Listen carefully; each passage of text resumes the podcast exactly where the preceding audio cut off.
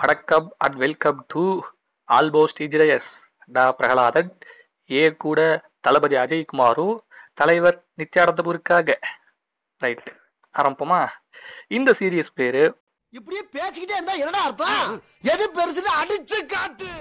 இதுல நம்ம என்ன பார்க்க போறோம் அப்படின்னு பார்த்தா லட்சத்தீவுகள் அப்படின்னு சொல்லக்கூடிய லக்ஷதீப். முப்பத்தாறு குட்டி குட்டி ஐலாண்ட்ஸை ஒன்னா சேர்த்த இந்தியாவோட ஸ்மாலஸ்ட் யூனியன் டெரிட்டரி தான் இந்த லக்ஷதீப். நமக்கு லக்ஷதீப்னு சொன்னா என்னங்க ஞாபகம் வரும்? எயித்து நைன்த்து டென்த்தில் சோஷியலில் அதுவும் மேப் கொஷினில் லக்ஷதீப் வரணும்னு வேண்டிக்கிட்ட ஒரு டைம் இருக்கும். ஏன்னா அது வந்துச்சுன்னா ஈஸியாக மார்க் பண்ணி ஒன் மார்க் வாங்கிட்டு போயிடலாம் அதை தாண்டி நம்ம யோசிச்சா நமக்கு நம்ம ஞாபகத்துக்கு என்ன வருது? ரீசெண்டாக ஒரு ஒன்றரை வருஷத்துக்கு முன்னாடி நம்ம டிபார்ட்மெண்ட்டில் ஐவி போகலான்னு பிளான் போட்டப்ப லக்ஷதீப் தான் போகணும் லக்ஷதீப் தான் போகணும்னு சொல்லி கொஞ்சம் கூட காலேஜ் டூருக்கும் இண்டஸ்ட்ரியல் விசிட்டுக்கும் டிஃப்ரென்ஸே தெரியாத என் கிளாஸில் இருந்த ஒரு ஜீவராசி கத்திக்கிட்டு இருந்துச்சு. ஆனால் நம்ம என்ன பண்ணோம்? நமக்கு இண்டஸ்ட்ரியல் விசிட்டோட முக்கியமான எய்ம் என்ன? Technical skills development knowledge development industrial atmosphere experience இதுதான் நமக்கு முக்கியம் அப்படின்னு சொல்லிட்டு நம்ம போன ஊர் தான் கோவா. சரிங்க. இவ்வளோ நேரம் ஜாலியாக பேசணும் இப்போ மேட்ருக்குள்ளே வருவோம். இந்த லக்ஷதீப்பில் என்னதான் பிரச்சனை அப்படின்னு பார்த்தா முப்பத்தஞ்சாவது அட்மினிஸ்ட்ரேட்டராக இருந்த தினேஸ்வர் சர்மா லாஸ்ட் நவம்பர் இறந்துட்டார். அவருக்கு அப்புறம் முப்பத்தாறாவது அட்மினிஸ்ட்ரேட்டராக பிரஃபுல் கோடா பட்டேல் உள்ளே வந்தார். உள்ளே வந்தார்னு சொல்கிறத விட ஆனரபிள் பிரசிடென்ட் ராம்நாத் கோவிந்த் தான் அவரை அப்பாயிண்ட் பண்ணார். இதில் என்ன ஒரு புதுசு அப்படின்னு பார்த்தீங்கன்னா இந்த முப்பத்தஞ்சு அட்மினிஸ்ட்ரேட்டர்ஸுமே கவர்மெண்ட் சர்வீஸ் டிபார்ட்மெண்ட்டில் இருந்தவங்க அதாவது ஐஏஎஸ் ஐபிஎஸ் கடைசியாக இறந்தவர் கூட ஐபிஎஸ் தான். இப்போ வந்திருக்கிற Praful Khoda Patel is not from a background of service department. அவர் ஒரு பொலிட்டீஷியன் அதுவும் யார்? நம்ம honourable prime minister two thousand டெனில் சீஃப் மினிஸ்டராக இருந்த குஜராத் ஸ்டேட்டில் இவர் ஹோம் மினிஸ்டராக இருந்திருக்காரு. சரி இதுதான் பிரச்சனையா அப்படின்னு கேட்டால் இதுவும் பிரச்சனை இல்லை. இவர் டிசம்பர் டுவெண்ட்டி டுவெண்ட்டி லக்ஷதீப்போட அட்மினிஸ்ட்ரேட்டராக சார்ஜ் எடுத்துக்கிட்ட உடனே இவர் டிராஃப்ட் பண்ண சிக்ஸ் டிராஃப்ட்ஸ் தான் பிரச்சனையாக அமைஞ்சிருக்கு. இதனால தான் இந்த சேவ் லக்ஷதீப்புங்கிற ஒரு ஹேஷ்டேக் கூட வேர்ல்டு லெவலில் ட்ரெண்டிங்காகவும் ஆயிருக்கு. ஸோ அவர் என்னென்ன ரிஃபார்ம்ஸ் ஆரம்பிச்சாரு அப்படிங்கிறத நம்ம டீமுக்குள்ளேயே டிஸ்கஸ் பண்ணி என்னங்கிறத கேட்டு தெரிஞ்சுப்போம். வணக்கம் அஜய். வணக்கம் நித்யானந்தம். வணக்கம் மக்களே. வணக்கம் மக்களே. ஷார்ட் அண்ட் ஸ்வீட்டாக வணக்கம் சொல்லிட்டீங்களா? சொல்லுங்க மிஸ்டர் அஜய். எந்த மாதிரியான ப்ராப்ளம் வந்துச்சு? எந்த மாதிரியான ப்ராப்ளம் அவர் அந்த ஒரு அனௌன்ஸ் பண்ண ரிஃபார்ம்னால வந்துச்சு? அந்த அவர் அனௌன்ஸ் பண்ண ரிஃபார்ம்ஸ் என்னென்ன அப்படிங்கிறத நீங்களே ஆரம்பிங்க. மொத்தம் இப்ப பாத்தீங்கன்னா மொத்தம் வந்து ஒரு நாலு ப்ரொபோசல வந்து அவர் வந்து கொண்டு வந்திருக்காரு அந்த லட்சத்தீப் ஐலாண்டுக்குள்ள அது என்னென்னன்னு பாத்தீங்கன்னா ஃபர்ஸ்ட் ப்ரொபோசல் பாத்தீங்கன்னா இந்த லட்சத்தீப் அனிமல் ப்ரிசர்வேஷன் ரெகுலேஷன் அப்படி அப்படின்னா விலங்குகளை பராமரிக்கணும்னு விலங்குகளை பராமரிக்கணும்னு சொல்லிட்டு ஒரு சட்டத்தை வந்து கொண்டு வந்திருக்கிறாரு. அது என்னன்னு பாத்தீங்கன்னா இப்ப வந்து கேரளா சைடு பாத்தீங்கன்னா இந்த பீஃப் பீஃப் பிசினஸ் வந்து இதுல வந்து ரொம்ப அது ஒண்ணுதான் பெருசா நம்ம ஃபுட்ஸ் வந்து அதிகமா போய்கிட்டு இருக்காங்க. அதுவும் இல்லாம அந்த லட்சத்தீப் ஐலாண்ட்ல இந்த வெறும் மீன்களும் அந்த மாட்டு இறைச்சிகளை வச்சுதான் அவங்களோட இது வந்து அந்த ஃபுட்டானது வந்து அவங்க சாப்பிட்டு இருக்காங்கன்னே சொல்லலாம். அதை வந்து அதை வந்து என்ன சொல்றாருன்னா இவரு அந்த மாடுகளை வந்து வெட்டுறதுக்கு இனி வந்து லைசன்ஸ் இருந்தாதான் வந்து வந்து மாடுகளை மாடுகளை வந்து உணவா வந்து நம்ம எடுத்துக்கணும் அப்படின்னு சொல்லிட்டு வந்து கொண்டு வந்திருக்காரு. இதுல என்ன என்ன பிரச்சனை நம்ம முக்காவாசி இந்த மாடுகளும் அந்த மீன்களும் இதை வச்சுதான் அங்க வந்து போயிட்டு இருக்குன்னு அப்படின்னு சொல்லலாம். இரண்டாவது என்னன்னு பாத்தீங்கன்னா இந்த லட்சத்தீப் டெவலப்மெண்ட் அத்தாரிட்டி ரெகுலேஷன் அப்படின்னு சொல்லிட்டு ஒரு சட்டத்தை உள்ள கொண்டு வந்திருக்காரு. அதுக்கப்புறம் வந்து ஆஹ் லட்சத்தீப்பை வந்து இப்ப இவர் இவர் வந்து உள்ள அந்த ஆட்சிக்குள்ள வந்ததுக்கு அப்புறம் அந்த இடத்த வந்து ஃபுல்லா வந்து டூரிஸ்ட் இதா வந்து மாத்தலாம். அப்படின்னு வந்து சொல்லியிருக்காரு. மூணாவது என்னன்னு பாத்தீங்கன்னா the prevention of anti social activities regulation அப்படின்னு சொல்லியிருக்காரு. அத என்னன்னு பாத்தீங்கன்னா இப்ப வந்து லட்சத்தீப்ல வந்து உள்ள வரணும் அப்படின்னா சாதாரணமா அங்க வந்து ஒரு கோ- கோ- ஒரு வந்து உள்ள உள்ள வந்து வேற ஒருத்தவங்க உள்ள வராங்க அப்படின்னா அவங்கள வந்து கோவிட் டெஸ்ட்ன்றது வந்து கண்டிப்பா எடுக்கப்படணும். இதுக்கு முன்னாடி வந்து கோவிட் டெஸ்ட்ல வந்து குவாரண்டைன்ல பதினாலு நாள் வந்து அங்க இருந்துட்டு தான் அதுக்கப்புறம் தான் உள்ள அலோவ் பண்றது அப்படின்னு வந்து ஃபர்ஸ்ட் ஆரம்பத்துல ஒரு சட்டம் இருந்துச்சு. இப்ப இவர் என்ன சொல்றாருன்னா அதெல்லாம் கிடையாது. ரெண்டு நாள் போதும். ஃபார்ட்டி எயிட் ஹவர்ஸ் ஐசோலேஷன்ல வச்சுட்டு நெகட்டிவ் வந்துச்சுன்னா உள்ள அனுப்பலாம் அப்படின்னு சொல்லிட்டு வந்து இப்போ ஒரு புதுசா ஒன்று கொண்டு வந்திருக்கிறாரு. நாலாவது என்னன்னு பாத்தீங்கன்னா இந்த லட்சத்தீப் பஞ்சாயத்து ரெகுலேஷன் அப்படின்னு சொல்லிட்டு வந்து ஒன்னொரு ஆக்ட் கொண்டு வந்திருக்கிறாரு. இது எப்படின்னு பாத்தீங்கன்னா அங்க வந்து எல்லாம் இருப்பாங்கல்ல பஞ்சாயத்து லீடர் இந்த மாதிரி. அவங்க அவங்க அங்க வந்து பஞ்சாயத்து லீடரா ஆக தகுதி அப்படின்னான்னு பாத்தீங்கன்னா பஞ்சாயத்து லீடரா இருக்கணும்னா அங்க வந்து ரெண்டு குழந்தைகளுக்கு மேல வந்து பெற்றிருக்க கூடாது. அவங்க மட்டும்தான் வந்து பஞ்சாயத்து லீடராக வந்து தகுதியா இருக்கணும் அப்படின்னு சொல்றாங்க. இது எந்த விதத்துல நியாயம் வந்து எனக்கு ஒண்ணுமே புரியல. இத பத்தி இன்னும் டீட்டெயில் எலிபரேட்டா நம்ம வந்து தெரிஞ்சுக்கலாம். இத இதை பத்தி நித்யானந்தம் நீங்க இப்ப பேசுறீங்களா? இதுல என்ன சொல்ல வேண்டியது இருக்குன்னா நம்ம மக்கள் வந்து எல்லாத்தையும் ஒரு விதமா மட்டும் புரிஞ்சுக்கணும்னு நினைக்கிறாங்க. நான் வந்து ரெண்டு சைடோட தரப்புகளையும் வாதத்தையும் நான் தெரிஞ்சுக்கணும் அப்படின்னு ஆசைப்படுறேன். இப்போ வந்து ஆஹ் அவங்க வந்து பீஸ் இதெல்லாம் பேண்டுன்னு சொல்லல. அவங்கள வந்து அதோட அதோட விற்பனையோட வந்து ஒரு முறைப்படுத்தும் அப்படின்னு சொல்லியிருக்காரு. அவர் சொல்ற எல்லா கருத்துக்கும் என்னால ஏத்துக்க முடியாது அப்படின்னு என்னால சொல்ல முடியாது. அவரோட வந்து அங்க இருக்க ரூல்ஸ் அண்ட் ரெகுலேஷன்ஸ் வந்து கொஞ்சம் டைட் அப் பண்ணும் அங்க வந்து ஜீரோ கேசஸ் இல்ல அப்படின்னு சொல்றாங்க. அதுக்கு அர்த்தம் வந்து கேஸ் வந்து எதுவும் பதியப்படல. ஏன்னா அங்க இருக்க ம- மக்கள் வாழ்றது பத்து தீவுகள்ல அதுல மொத்தமே முன்னூத்தி அறுபத்தி ஒன்பது போலீஸ் தான் இருக்காங்க அப்படின்னு ஒரு ரிப்போர்ட் சொல்லுது. அவர் முன்னூத்தி அறுபது போலீஸை வச்சுட்டு அங்க இருக்க ஒரு அறுபதாயிரம் மக்களை எப்படி நம்மளால வந்து ஆஹ் சரியா வந்து அவங்கள வழி நடத்தி கொண்டு போக முடியும்? அங்க ஒரு தப்புனா எப்படி நம்மளால தட்டி கேட்க முடியும்? அந்த மாதிரி நிறைய இருக்கப்ப அந்த போலீஸ் ஃபோர்ஸ் வந்து நம்ம டைட்டன் பண்றதுல தப்பு கிடையாது. இதுக்கு நான் ஒரு எக்ஸாம்பிளா சொல்லலாம்னா ஒரு ஒரு சமீபத்துல கொஞ்ச நாளுக்கு முன்னாடி அந்த கோஸ்டல் கால் சிட்டில வந்து கிட்டத்தட்ட மூணாயிரத்தி இரநூறு கோடி மதிப்புள்ள ட்ரக்ஸ் வந்து பிடிச்சிருக்காங்க. ஆஹ் இந்த மாதிரி நிறைய இருக்கும். ஆனா நம்மளுக்கு வந்து அதுக்கு ஏத்த ஃபோர்ஸ் இருக்கணும். அந்த ஃபோர்ஸ் இன்க்ரீஸ் பண்றப்ப அங்க அதுக்கு ஏத்த மாதிரி ஒரு சட்டம் ஏற்றதை நம்ம வரவேற்கலாம். ஆஹ் ஆனா அவரு சொல்ற இன்னொரு இது என்னால ஏத்துக்க முடியல. ஒரு ஒரு அரசியல்வாதிக்கு வந்து இரண்டு பசங்க தான் இருக்கணும். அதுக்கு மேல இருக்கவங்க வந்து அதுல போட்டியிடக்கூடாதுன்னு சொன்னா இந்தியால இருக்க முக்காவாசி பேர் நான் அதால போட்டியிட முடியாது.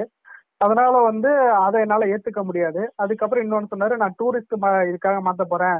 இந்தியாவோட டூரிஸ்டம் அதிகப்படுத்த போறேன். அப்படின்னு சொன்னா அதை வந்து அங்க இருக்க மக்களுக்கு வந்து ஏத்த மாதிரி மாத்தி கொடுக்கறதா நம்மளோட அஹ், நன்மை. அதாவது இப்ப அரசியல் அரசியல் அரசியலும் சரி அரசு அதிகாரிகளும் மக்களோட வாழ்க்கை இதை வந்து மேம்படுத்துறதுக்கு தான். அப்ப அவங்களுக்கு ஏத்த மாதிரி மாத்தி கொடுத்தா அது கொஞ்சம் உபயோகமா இருக்குன்றது என்னோட கருத்து. ம் நல்லாவே சொன்னீங்க ரெண்டு பேருமே.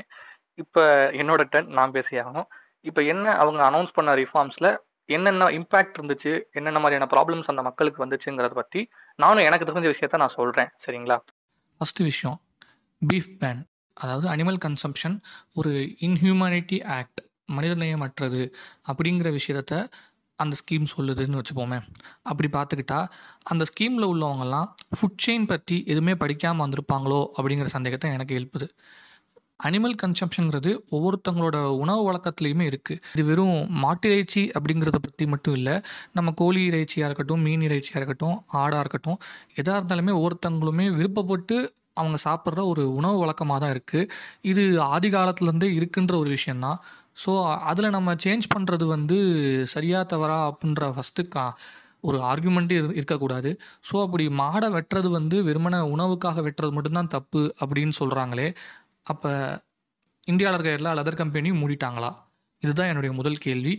ஸோ இதுவே அந்த அனிமல் ப்ரிசர்வேஷன் ரெகுலேஷனுக்கான பதிலாக இருக்கும்னு எனக்கு தோணுது. நெக்ஸ்ட்டுன்னு பார்த்துக்கிட்டிங்கன்னா டூரிசம் டெவலப்மெண்ட்டுக்காக அங்கே இருக்கிற நேட்டிவ் பீப்புளோட லேண்டை கவர்மெண்ட் எப்போ வேணால் எடுத்துக்கலாம் அப்படிங்கிற ஒரு ஸ்கீமு நம்ம தமிழ்நாட்டில் எங்கேயோ நடந்த மாதிரி இல்லைங்க. நான் எதுவும் எட்டு வழி சாலையை பற்றி பேசலைங்க. எனக்கு என்னமோ அப்படி தான் தோணுது. அதுக்கு எதிராக எந்த அளவுக்கு போராட்டம் பண்ணும்போது நம்ம ஆதரவு கொடுத்தோமோ அதே அளவுக்கு தான் இதுக்கும் ஆதரவு கொடுக்கணும் அப்படிங்கிறது தான் என்னோட கருத்து.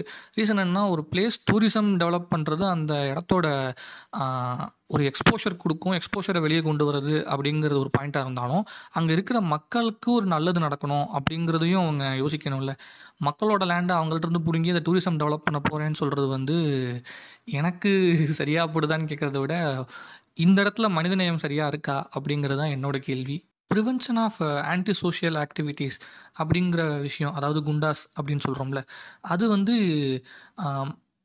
க கவர்மெண்ட்டை எதிர்த்து கேள்வி கேட்குற மக்கள் மேலே மட்டுமே பாயிற ஒரு சட்டமாக இருந்துச்சு அப்படின்னா நிச்சயமாக இது எதிர்க்க வேண்டிய ஒரு விஷயந்தான் ஆனால் லக்ஷதீப் கவர்மெண்ட் கிளைம் பண்ண மாதிரி லக்ஷ் அந்த இன்டர்நேஷ்னல் பார்டர்ஸில் ஒருவேளை அவங்க நானூறு kilo drugs and AK forty seven and weapons அவங்க உண்மையிலேயே சீஸ் பண்ணியிருந்தாங்க அப்படின்னா இந்த குண்டா சிஸ்டம் ஐ மீன் குண்டா ஸ்கீம் வந்து மக்களை ப்ரிவெண்ட் பண்ணுறதுக்கான ஒரு விஷயமாக தான் நான் பார்க்குறேன் அதை தாண்டி அந்த ஐலாண்டை பொறுத்த வரைக்குமே இது வரைக்கும் லாஸ்ட் டூ இயர்ஸாக க்ரைம் ரெக்கார்ட்ஸ் ரொம்பவே கம்மியாக இருக்குது அதாவது டூ தௌசண்ட் நைன்டீனில் ஒன் எயிட்டி சிக்ஸ் க்ரைம் கேசஸும் டூ தௌசண்ட் டுவெண்ட்டியில் வெறும் எயிட்டி நைன் கிரைம் கேசஸ் மட்டுமே அங்கே ரிஜிஸ்டர் ஆகிருக்கு ஸோ அப்படி இருக்க இடத்துல குண்டாஸ் குண்டாஸ் ஸ்கீம் வேணுமா அப்படின்னு யோசிக்கிறது ஒரு பக்கம் இருந்தாலும் இந்த மாதிரியான international safety and tourism safety அப்படிங்கிற விஷயத்த மைண்ட் பண்ணும்போது குண்டாஸ் கொஞ்சம் கடுமையாக இருக்கும். அதாவது தப்பு செய்கிறவங்களுக்கு மட்டும் அப்படிங்கிறது தான் என்னுடைய கருத்து. ஸோ அதை நான் வரவேற்கிறேன்றதை தாண்டி இந்த முறையில் இருந்தால் நான் வரவேற்கிறேன் அப்படிங்கிறது தான் என்னுடைய கருத்து. இதுக்கப்புறம்னு பார்த்துக்கிட்டிங்கன்னா நேட்டிவ் பீப்புளை கவர்மெண்ட் ஆஃபீஸஸ்லேருந்து எடுத்துகிட்டு அந்த இடத்துல நார்த் இந்தியன்ஸை ரீப்ளேஸ் பண்ணியிருக்காங்கன்னு சொன்ன ஒரு இஷ்யூ தான். இதை நம்ம யோசித்தோம் அப்படின்னு பார்த்தீங்கன்னா சவுத் இந்தியாவில் அதுவும் குறிப்பாக தமிழ்நாட்டில் தமிழ் தலைவர்கள் பேரில் கொண்ட பல இடங்கள்லேயே தமிழர்களுக்கு பதிலாக வட இந்தியர்கள் அதுவும் குறிப்பாக தமிழ் கொஞ்சம் கூட தெரியாதவங்கள வேலைக்கு சேர்த்து அதனால் என்னென்ன இன்னல்கள் வந்துச்சு கஷ்டங்கள் வந்துச்சுங்கிறதையும் கொஞ்சம் யோசிக்கணும். ஸோ இது லக்ஷதீப் வேணால் புதுசாக இருக்கலாம். த- தமிழ்நாட்டு அதுவும் முக்கியமாக சவுத் இந்தியாவில் இது ஒன்றும் புதுசு இல்லை அதனால் இது கண்டிப்பாக நம்ம ஒரு எதிர்க்க வேண்டிய விஷயந்தான் இதை எதனால் எதிர்க்கணும்னு சொல்கிறேன்னா எப்போவுமே அந்த ரீஜியனில் இருக்கிற மக்களுக்கு அதுவும் குறிப்பாக இந்த மாதிரி ஐலாண்டில் இருந்த மக்களுக்கு அவங்களுக்கு தான், அந்த நேட்டிவ் மக்களுக்கு தான் எப்போவுமே ஒரு முன்னு முன்னுரிமை கொடுக்கணும். ஏன்னா அதுதான் அவங்களோட ஐலாண்டை நேட்டிவ் பீப்புளுக்காகவே டெவலப் பண்ணுற ஒரு உண்மையான டெவலப்மெண்ட்டாக எல்லாராலையும் பார்க்கப்படும். இதுக்கு அடுத்து லக்ஷதீப் மீனவர்கள் மீன் பிடிக்கிற இடத்த குறைக்கிறதும் அதாவது அந்த இடத்த சுருக்கிறதுமான விஷயங்கள் அப்புறம் மீனவர்களோட ப்ராப்பர்ட்டி அண்ட் கன்ஸ்ட்ரக்ஷன்ஸை சர்ச்சிங் அண்ட் இன்வெஸ்டிகேஷன்ற பேரில் கோஸ்டல் கார்ட்ஸ் தாக்குறது ரொம்பவே சரியில்லாத ஒரு விஷயந்தான் இது அவங்களோட வாழ்வாதாரத்தையுமே ரொம்பவே பாதிக்கும்.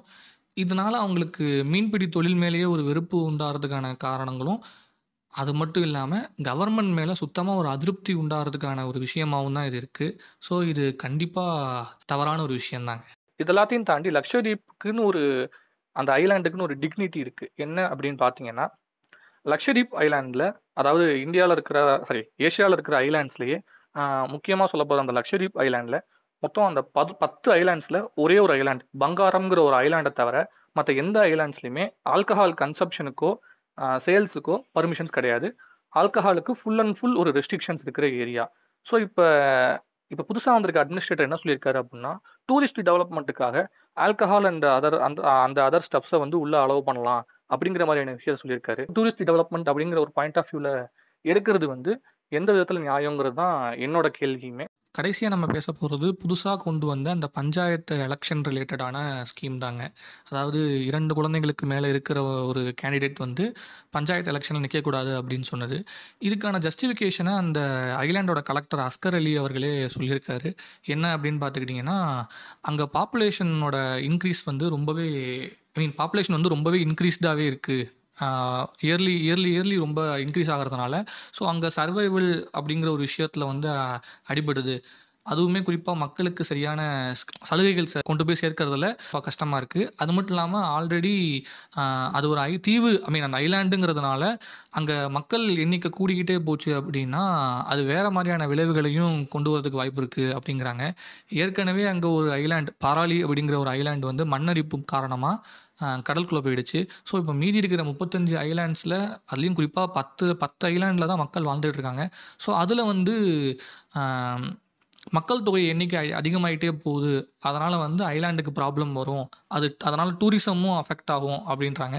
டூரிசம் அஃபெக்ட் ஆகிறதுனா அஃபெக்ட் ஆகிறது கூட செகண்டரின்னு வச்சா கூட மக்கள் எண்ணிக்கை ஜாஸ்தியாகிறதுனால அங்கே வாழ்வாதாரம் பாதிக்கப்படுமோ அப்படிங்கிற ஒரு விஷயமும் இருக்குது இதை அந்த மக்கள் எப்படி எதிர்கொள்ள போகிறாங்கன்றது கொஞ்சம் சிந்திச்சு அவங்களோட ஆலோசனை பண்ணி தான் இந்த முடிவை எடுத்துருக்கணுமோ அப்படின்னு தோணுது. இதுக்கு முன்னாடி நித்யா நித்யானந்தம் சொன்ன மாதிரி இந்தியாவில் இந்த ஒரு சட்டத்தை போட்டாங்க அப்படின்னா பல இடங்கள் பல கிராமங்கள் அந்த- இடத்துலலாம் எப்படி எலெக்ஷன் நடத்துவாங்கன்றது எனக்கு கொஞ்சம் சந்தேகமான விஷயந்தான் இப்போது நான் இறுதியாக எங்கள் மூணு பேரோட கருத்து என்ன அப்படிங்கிறதையும் நான் இங்கே முன் வச்சிடுறேன். இப்போ ஒரு ஐலாண்டுன்னு இல்லை பொதுவாக எந்த ஒரு இடத்துக்கும் புதுசாக வர்ற ஒரு ஆஃபீஸராக இருக்கட்டும் புதுசாக வர ஒரு கட்சியாக இருக்கட்டுமே ஒரு ஆட்சியாக ஆட்சியாக இருந்தால் கூட அந்த மக்களோட மனநிலை என்ன அவங்களுக்கு என்னென்ன தேவைகள் அப்படிங்கிறத பார்த்து தான் அதை பூர்த்தி செய்ய செஞ்சால் மட்டும்தான் அந்த ஆட்சியாக இருக்கட்டும் அந்த பகுதியாக இருக்கட்டும் உண்மையில் ஒரு ப்ராப்பரான டெவலப் டெவலப்மெண்ட் கொண்டு வர முடியும். ஸோ அந்த மக்களுக்கு எது தேவைங்கிறத பார்த்து பூர்த்தி செய்கிறது தான் நியாயமான ஒரு ஆட்சியாகவும் இருக்கும். இதை ஒரு அட்மினிஸ்ட்ரேட்டர் செய்கிறாரு அப்படின்னா அப்படின்ற பட்சத்தில் மட்டும்தான் அந்த மக்களுமே அதை ஆதரிப்பாங்க. இப்போ லக்ஷதீப்பில் நடக்கிற பிரச்சனைக்கு அதாவது இந்த ஸ்கீம்ஸ் காரணமாக நடக்கிற பிரச்சனைக்கு அங்கே இருக்கிற பிஜேபி கவர்மெண்ட்டோட லக்ஷதீப் சீஃப் ஆன காசிம் அப்படிங்கிறவரே மக்களுக்கு ஆதரவாக இந்த போராட்டத்தில் இறங்கியிருக்காரு. அவர் வந்து பிரதமருக்கும் கட்சி தலைவருக்குமே தனிப்பட்ட முறையில் கடிதம் எழுதி இது இது கொஞ்சம் கூட சரியில்லை அப்படிங்கிறத அப்படிங்கிறத மென்ஷன் பண்ணி அவர் லெட்டர் போட்டிருக்காரு. ஸோ இது அங்கே இருக்கிற மக்கள் எல்லாருமே ஒன்றிணைந்து போராட வேண்டிய ஒரு விஷயந்தான் இதில் போராட்டத்துக்கு நடுவில் போராடுறவங்க மேலே குண்டா சட்டம் பாயும்னு சொல்கிறதுமே கொஞ்சம் கூட ஒரு ஆட்சிக்கான எடுத்துக்காட்டாக நிச்சயமாக இல்லை. இப்படி ஒரு ஆட்சி அமையுது அப்படிங்கிறப்ப கொஞ்சம் வருத்தமாக தான் இருக்குது மக்களோட தேவையை என்னன்றதை பார்த்து செய்கிறது தான் உண்மையான ஆட்சி. அதனால் அங்கே நடக்கிற எல்லா பிரச்சனையுமே தீரணும் அப்படின்னா முதல்ல அந்த அரசாங்கம் ஒரு சார்பு கருத்துக்களையும் ஒரு சார்பு எண்ணங்களையுமே அந்த மக்கள் மேலே திணிக்காமல் அவங்களோட கலாச்சாரங்கள் என்ன அவங்களோட வழிமுறைகள் என்னங்கிறத பார்த்து புரிஞ்சுக்கிட்டு அவங்களோட தேவைகளை பார்த்து பூர்த்தி செய்கிறது மட்டும்தான் இதுக்கு ஒரே ஒரு முடிவாக இருக்கும். முக்கியமாக மக்கள் யாரையும் பாதிக்காத வகையில் ஒரு திட்டங்களை கொண்டு வர்றது தான் அந்த மக்களுக்குமே கேட்குற விஷயங்களாகவும் இருக்கும். இதை தான் நாங்கள் எங்கள் மூணு பேரோட கருத்தாகவும் இங்கே முன்வைக்கிறோம். இது இல்லாமல் ஒரு முக்கியமான விஷயத்தை நாங்கள் எல்லாத்தையும் சொல்லணும்னு நினைக்கிறோம். Wear mask maintain social distancing stay safe and stay in home வருத்தமாக இருந்தாலும் லக்ஷதீப்போட பிரச்சனைக்கு நாங்களும் சேர்ந்து குரல் கொடுக்குறோம் அப்படிங்கிறத இங்கே பதிவு செஞ்சுட்டு நாங்கள் இதோட கிளம்பிக்கிறோம். நான் பிரகலாதன் என் கூட நித்யானந்தம் அப்புறம் அஜய். நன்றி வணக்கம்.